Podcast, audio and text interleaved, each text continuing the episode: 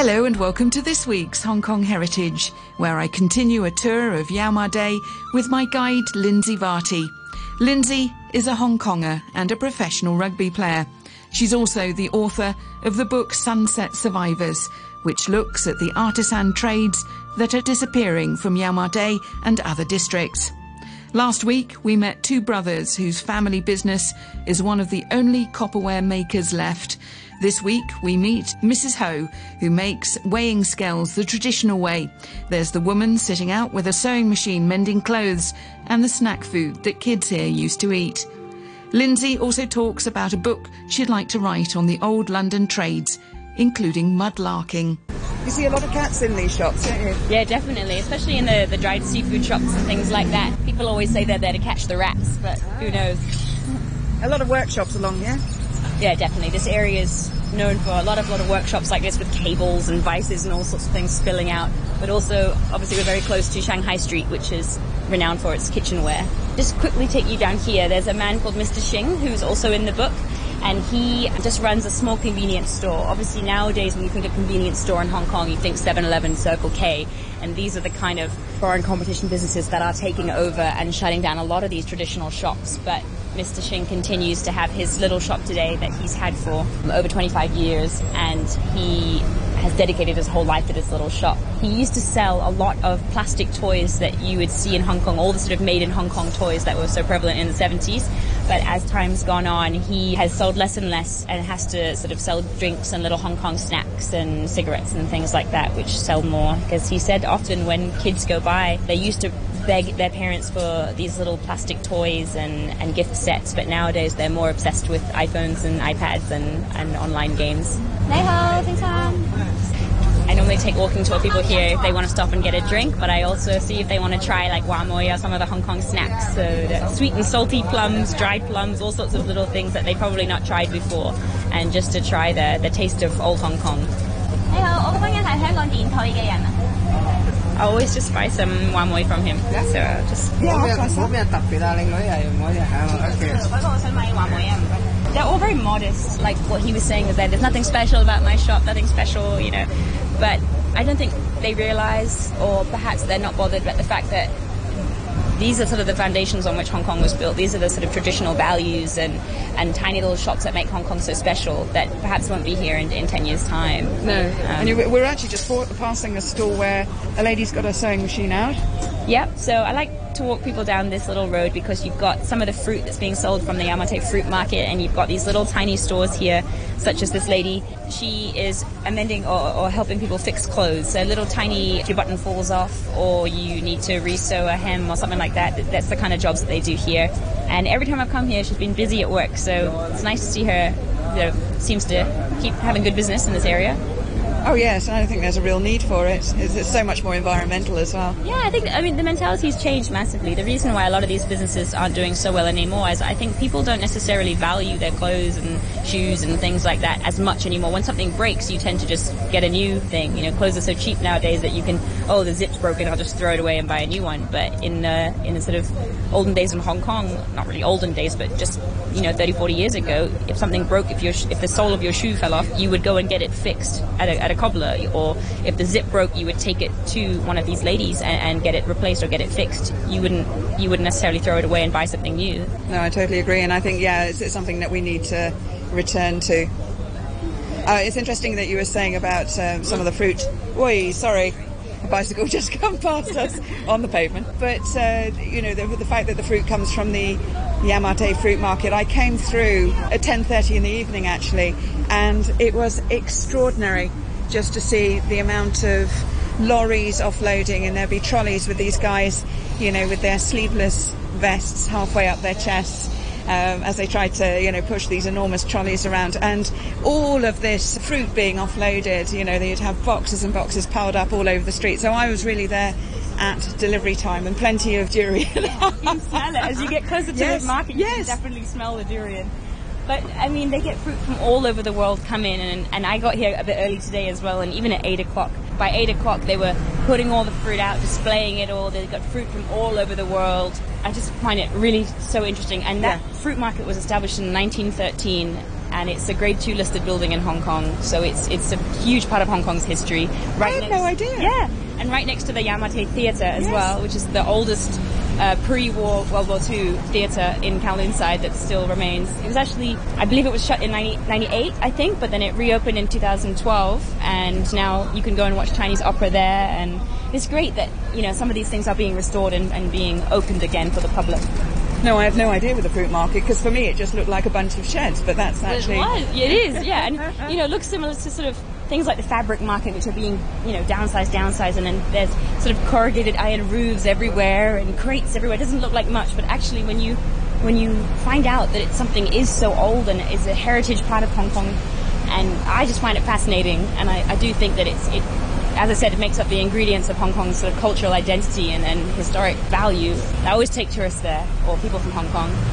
I'm talking with Lindsay Varty as we have a wander around Yau Ma Tei. Lindsay recently wrote the book Sunset Survivors, which is a beautiful book of her writing and uh, also the ph- photography of Gary Jones. And Sunset Survivors is published by local Hong Kong publisher Blacksmith Books. And we're having this wander around Yau Ma Tei. We've been to see a traditional little shop, which is, is so much more interesting, as you say, than your 7-Elevens and Circle K. And for me, as a consumer, you know, and also obviously a heritage fan, I think it's also my responsibility to sometimes support these family businesses. I try with the wet markets because it's just better fruit and veg anyway than you're going to get in the supermarkets. It's not covered in plastic. But you know, I think it's it's up to us to try and you know, I mean, I think that certain aspects are going to be inevitable, but um, certain of these industries uh, or trades are just older people. And, and this was something that you found in your book was that not everybody is sad to go. You know, not everybody's sad to retire. Definitely. Um, I'd say that about 80% of the people that I interviewed were just very realistic about the fate of their industries and their businesses. They're very well aware that, you know, their business was prob- would probably die with them. They're 70, 80 years old running these businesses. Their children and grandchildren have absolutely zero intention of continuing their business. These people were very happy that their children had been to university and got much higher level of education than they had, and they were becoming bankers, lawyers, businessmen. They're incredibly happy that their children could make a better salary and not have to work as intensively and as hard as they did so that they could have better lives. They're very proud of their children for doing that. And in that sense, they were okay that their business would die with them. And also, anybody that has been to university probably doesn't want to follow into a business like that, so they struggle to find any apprentices to pass down the the business to. But I think the sad thing for those that were sad about it was that sometimes the, the practice or the skill would be lost. It's not so much the business itself, but that nobody wanted to continue to learn the skill. You know, the bird cage maker, for example, was very sad that the art of bird cage making would probably be lost in the next five to ten years because he is the last man in Hong Kong that knows how to hand make a bird cage from start to finish, and nobody wanted to learn from him. And he took such pride in having learned from two masters himself that he said that he could never be a master like those people were because nobody wanted to learn from him. So it's a very bittersweet tale. But just wanted to say, as we walk down this street here, it just really makes me justify the reason why I chose Yau Ma Tei for this tour because you're walking past these traditional sort of the metal shutters that you see all around Hong Kong. You see the metal old style letterboxes on all of the sort of buildings as we walk past. There's piles of durian, piles of lychee and longan everywhere. And then there's boxes and, and crates and trolleys going by. There's ladies fixing things on sewing machines and people selling things out the front of their shops. There's paper effigy makers with their, their handmade paper effigy creations spilling out onto the shops outside. I just, I find this street so interesting. And, you know, if you walk through Central, even though it's, it's beautiful, you're walking past Coach, Prada, Gucci, these, whilst amazing things and expensive shops, they're not truly representative of Hong Kong. But I feel like this street is such a a, a, great representation of Hong Kong. It's alive. Yeah. It's local. Yes, yes. I mean, I'm not a particular fan of um, the term intangible heritage. I think it can be very overused, but I, I, do think that there's so many aspects of Hong Kong, like the streets that we've just walked up. The aspect it is stimulating, it's interesting, and uh, for me, it's it's a great part of why I love Hong Kong. We're, we're past the stack of durian. Are you a fan? Not really. The smell is kind of off-putting, but I've had durian ice cream, and that was quite nice. But just the fruit, it. I think just because you have to sort of get the gloves out and everything, you know, it, it's not so appealing. But It is a smell that reminds you of Hong Kong. Not all things you you don't have to like everything for it to remind you of Hong Kong. The smell of stinky tofu is is very reminiscent of Hong Kong streets, but it doesn't necessarily mean that I love it. Yeah. Um, there's certain smells that, that I really do associate with Hong Kong. I always mention the the smell of like roasted chestnuts and sweet potatoes being sold from those trolleys on the street will always remind me that like Hong Kong winter has begun. You Yes. know? It's- Oh, totally. months have, have come, and I, I love that about Hong Kong. We'll just quickly make it across this road. What's this lovely old brick building in front of us in Yau Ma So we're in Shanghai Street now. So you have the theatre just to your right, and then the public bathrooms, and then you have this wonderful red brick building, which was completely unused for, for a long time. It was the old water pump station in Yau Ma Tei, which has now been restored and is being used as the administrative building for the theatre. So um, they work with the theatre now. Also opened in uh, or reopened in 2012. Absolutely gorgeous. It's here. So you've got um, a lovely, well, would you call that a veranda coming off? It all in brick. You've got shutters, and it's this two-story building, um, surrounded, of course, by far more modern buildings, dwarfing it somewhat. And opposite, you've got the Shanghai Street Temporary Refuse Collection Point. But I even like that in the sense that what is really a, a waste depot has even got flowers sort of uh, painted onto the side, onto the walls. That's what I like about Yau Ma Tei is the sort of mishmash, like juxtaposition of old, new, gross, and beautiful. You know, but that's what makes it so funny and special. So the next person I will take you to is just over there, and it's Mrs. Ho that runs a traditional scales shop. So she hand makes traditional scales, the ones that you might see in the wet market, with the long wooden pole and a metal tray on one side and a weight hanging on the other. So we're just going to cross Shanghai Street here in Yau Ma Tei. So along with the book Sunset Survivors, Lindsay Varty also organises tours of Yau Ma Tei. And depending on how adventurous you are with your food, you can have uh, for anything from mild to adventurous, and uh, but also takes you around uh, some of these old trades and uh, buildings like the Yau Ma Tei Theatre. So I always take people to visit Mrs. Ho because she's quite a character. If I let her know in advance that I'm coming, she always gets her hair done and gets a perm before I uh, I get here. Hey ho! Hey ho! So a lot of people think that people use these scales because they can scam you because you can't really prove it. That's why sometimes, like Mrs. Ho says, that she's got a set of scales, these type of scales at home. So she'll always go home and, and measure it to see whether she's been conned in the wet market by the people. No, but I find it very interesting too. You know, you were saying earlier about words such as birdcage and things that, despite you know speaking everyday Cantonese, you needed to Yeah. uh, gen up on to do this book, Sunset Survivors. But in the same way, you're just describing like a catty. I'd never come across that word. I mean, I've been here 26 years, and I've never come across that word um, before, really. And so, I mean, I, I like those words. Brisket for beef as well was a new one for me as well. You know that wasn't a thing anywhere else. yeah, yeah. I don't know. Possibly it is, but it was, it first, certainly the first time I was coming across it was in Hong Kong. So, will a lot of people still choose these traditional types of scales? Not many, no. I mean, as you can see just next door, they have um, the normal sort of, well, I say normal, but the more modern uh, spring scales that you can have.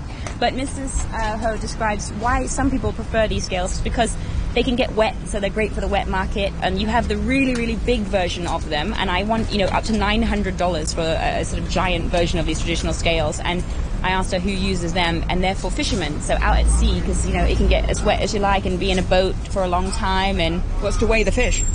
to weigh the catch. Yeah, so I thought that was very interesting. Just for me, it reminds me of going to the wet market when I was young. You know, I always would would see people using these scales, and I never even thought it was weird. I think because I'd seen it so often since I was young, but. When I bring people from overseas here, they find it fascinating that these scales are still being used, right? And the, the abacus that is sold here, like, she still does her calculations on an abacus when people buy things here. And you wonder why why don't you just use a normal calculator? Just because a lot of these people they like the way that they were brought up. They like the way that they lived when they were young. And it's simple and it's easy and it's not complicated. And they just that's what they appreciate. And they still have loyal customers that come back Now, while we're talking, I, I would just like to describe this. It's a, a very small sort of shop, a sort of hole in the wall. And uh, Mrs. Ho, who Lindsay has just described as probably late 70s, early 80s, is in fact up two wooden stools. And uh, she's standing on top of a stainless steel table while she hangs up. Um, now, is there a plural of abacuses? Abaci? I don't know. That's why I just stuck with abacus. Yeah. and uh, she so she's hanging up her uh, stacks of abacuses because we're still fairly early in the day, and uh, also all of these traditional weighing mechanisms. It's really superb to see. Now, I mean, Lindsay, you're 20 years younger than me, but growing up in Hong Kong, um, is there a, you know, with writing this book, obviously it's a celebration of these Hong Kong trades. There is an element of sadness that some of them will disappear, but it's a fantastic job that you've done of capturing some of those. I don't think your work is yet done though. No, so there's a little bit more to come. So after I produced this book, you know, I just wanted to document it because for me it was special and it was the type of things that I recalled from my childhood and I, I noticed them disappearing as I got older and I just wanted to sort of pay like a bit of respect to them and a bit of like homage to the sort of old Hong Kong heritage traditions and, and, industries that I'd seen. But yeah, definitely, since I did that book, a lot of people have been writing to me to say, oh, you know, there's this guy here, or the Tin Man in Sai or this guy. Unfortunately, he's passed away, as a lot of these people keep doing as you, as you waste time. But I think there's enough for a, a second edition. And then there's certainly some other projects on the way as well um, about some other Hong Kong things and aspects of old Hong Kong as well. Now, not only Hong Kong, you're also looking at London. Yes, so as I said, I mean, I lived my whole life in Hong Kong, but I was in fact born in London and spent, you know, a fine 20 days in London. So part of me feels this connection to London too. So I went back recently to have a look at some of the old jobs there, and I'm thinking about doing uh, Sunset Survivors there because you know, there's mudlarking. I met. What is mudlarking? Yes, I didn't know either. I went to a few markets and I met these guys who were mudlarkers, and it's fascinating. When the tide in the River Thames goes down, they go they go down to the river banks and they scavenge in the mud to find these perfectly preserved relics of old London. So they find things from the medieval era. You know, they find you know not just coins and things, but spoons and pipes and just pots and and all uh, like an array of amazing things. They also find you know like murder weapons that have been washed up in the Thames as well. But amongst all of these fascinating things, this is it's not so much a job in itself. It used to be that people made a living out of it. Nowadays, people are just it's more like a hobby for these people. But these these older gentlemen would find all of these things and sell them to either museums or donate them to museums and sell them at markets and things like that. So that's mudlarking. I also met a man that's trained to, they're not hawks, but I forget the name of them, these, these big birds of prey that basically he's trained them to go to big skyscrapers or cathedrals and, and larger buildings and they, they fly around the building, getting rid of all the other birds and the bird nests. And so it keeps the building clean and, and free of any nests and things like that. So people employ this man to bring his birds and do that. So there's so many wild and wacky jobs about London that people don't really know about. So definitely looking into doing something there as well. So Sunset Survivors is going international. Well, let's see. I hope so. If anybody has any recommendations for old, yes. interesting jobs in, in London, do let me know. And also, are you interested in any more in Hong Kong, or have you got enough here? Yeah, absolutely. Always interested in Hong Kong. So I actually have um, an Instagram, a Facebook, just at Sunset Survivors and I'm always asking if anybody knows any more jobs or people that they've seen around Hong Kong. Just take a quick snap and uh, send me the address, or just hashtag Sunset Survivors, and I'll go and visit them and try and get their story. And if people would like your tour of Yau Ma Tei, yeah, so um, the tours, if you go to the website, just www.sunsetsurvivors.com, um, there's some more information about the tours. I'm just doing private tours at the moment, so people can just email me and sort of say when, when they're available. And I'll start to put up dates for the group tours as well, but mainly just the private ones for now. I'll see if I can make it work. But yeah, I'm always keen to do walking tours.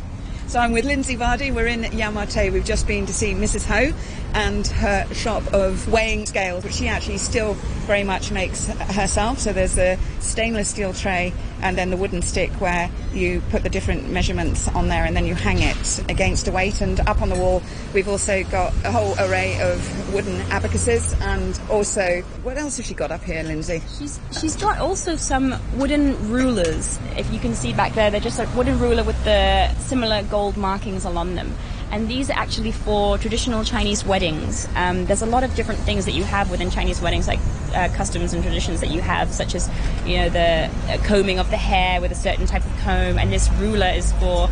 I'm not entirely sure it is you don't really use it for measuring things, but it's just part of the apparatus of a traditional Chinese wedding. But that's very rarely used anymore. But she does sell all of these older traditional customs, so. Well, congratulations, because I understand you're also going to be getting married. Are you going to be, as a Hong Konger, are you going to be incorporating some Chinese traditions in your wedding, whenever that is? Well, wedding planning is uh, incredibly difficult, but um, yes, I think so. I'll probably follow more of a Western thing because I'm only a little bit Chinese, but my respect and love for Hong Kong will definitely mean that I incorporate some Hong Kong traditions into my wedding. Yeah. We're just passing again the administrative building for the Yau Ma Tei Theatre.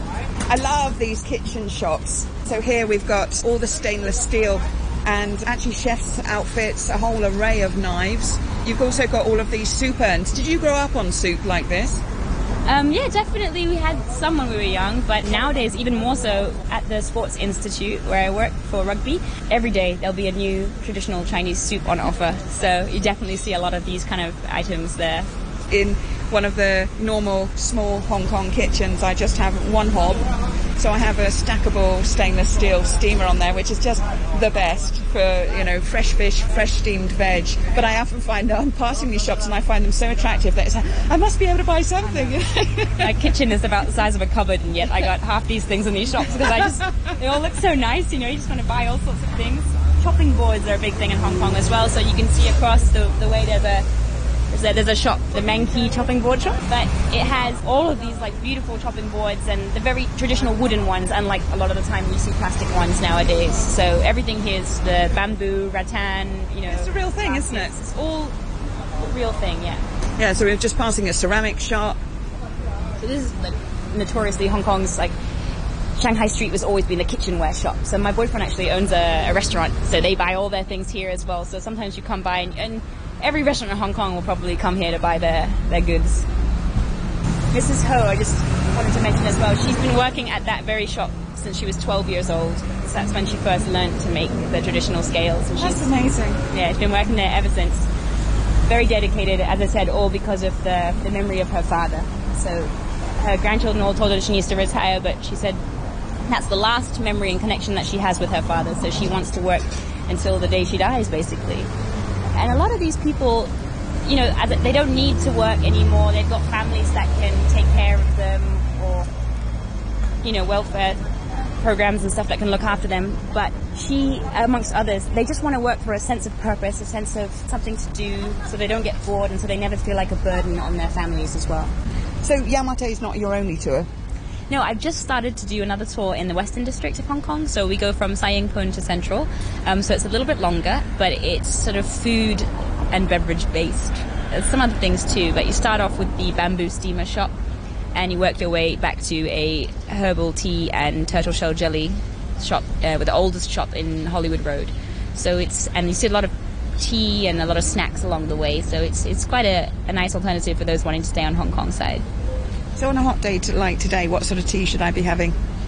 Ooh, good question. Any kind of tea, uh, probably not one that you'd want on a hot day when you're feeling fine, but one of the more interesting tea shops that I interviewed was, uh, it's called Hap Ta, it's called Little Box of Tea, and it was like a early Chinese herbal tea remedy made up of 20 something different ingredients and the way that you make it you have to do nine soaks and nine dries so all the ingredients are soaked and dried soaked and dried nine times and the, the factory is actually still in Hong Kong. It's in Sai Kung and all the workers there are over 70 years old and they're the only ones that really know how to make this type of tea.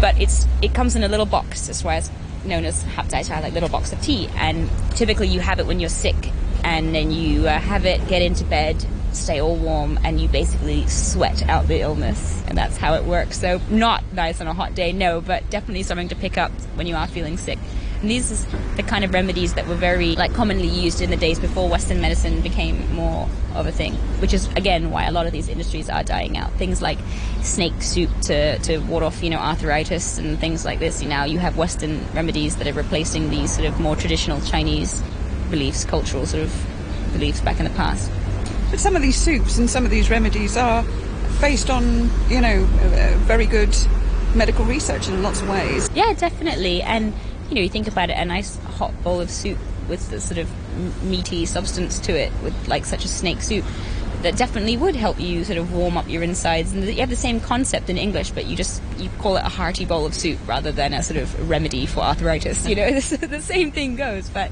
and a lot of people, you know, don't necessarily want to eat snake soup for a variety of reasons, but these are all the factors as to, to why a lot of these industries may be suffering from a lack of business. Do you feel nostalgic yourself that some of them are disappearing?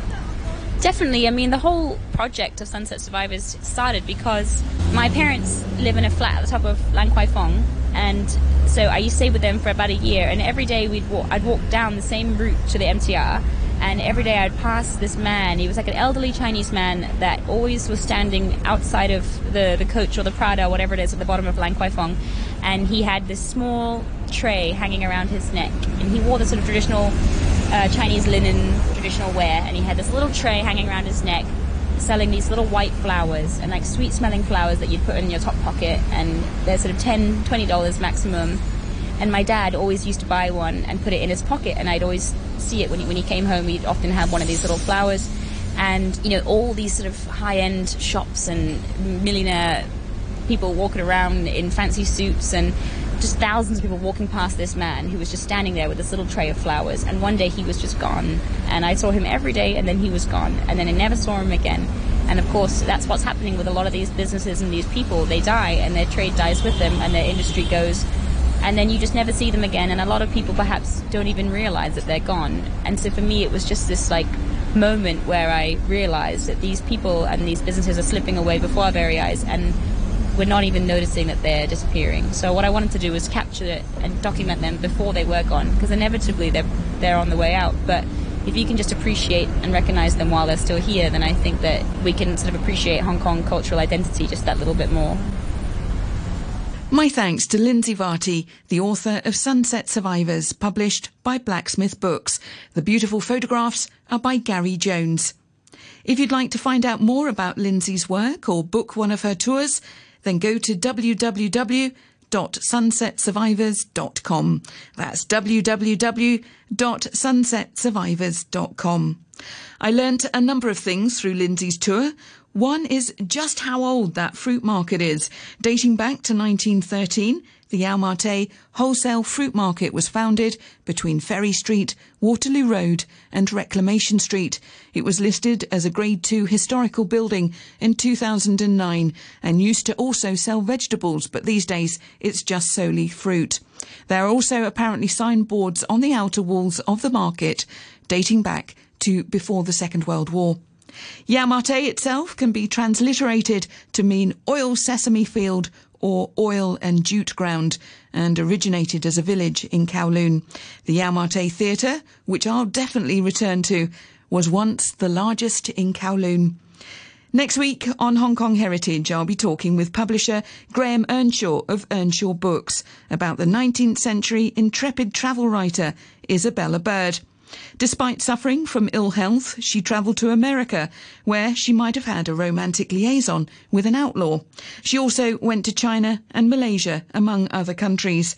She would develop her own photographs using the natural dark outside as her darkroom as she headed up the Yangtze in a boat. If you want to understand what it was like to be in Hawaii or in the Rocky Mountains or in Tibet, Western Tibet, in the 1870s or the 1880s, there is absolutely no better way to do it than to read an Isabella Bird book. That will give you the sense of it, the, the, the, the real tactile feel for what it was like there and how you, as the reader, how you would react if you were you were there as well. This is the best role that a travel writer can take. That is to be the representative of the reader and to lead the reader through and to make you, the reader, feel that you're seeing what is happening around through the eyes of the writer. And Isabella is a past master of that. Graham Earnshaw there of Earnshaw Books, who I'll be talking with next week on the life and work of Isabella Bird. Thanks for listening and join me next week on Hong Kong Heritage.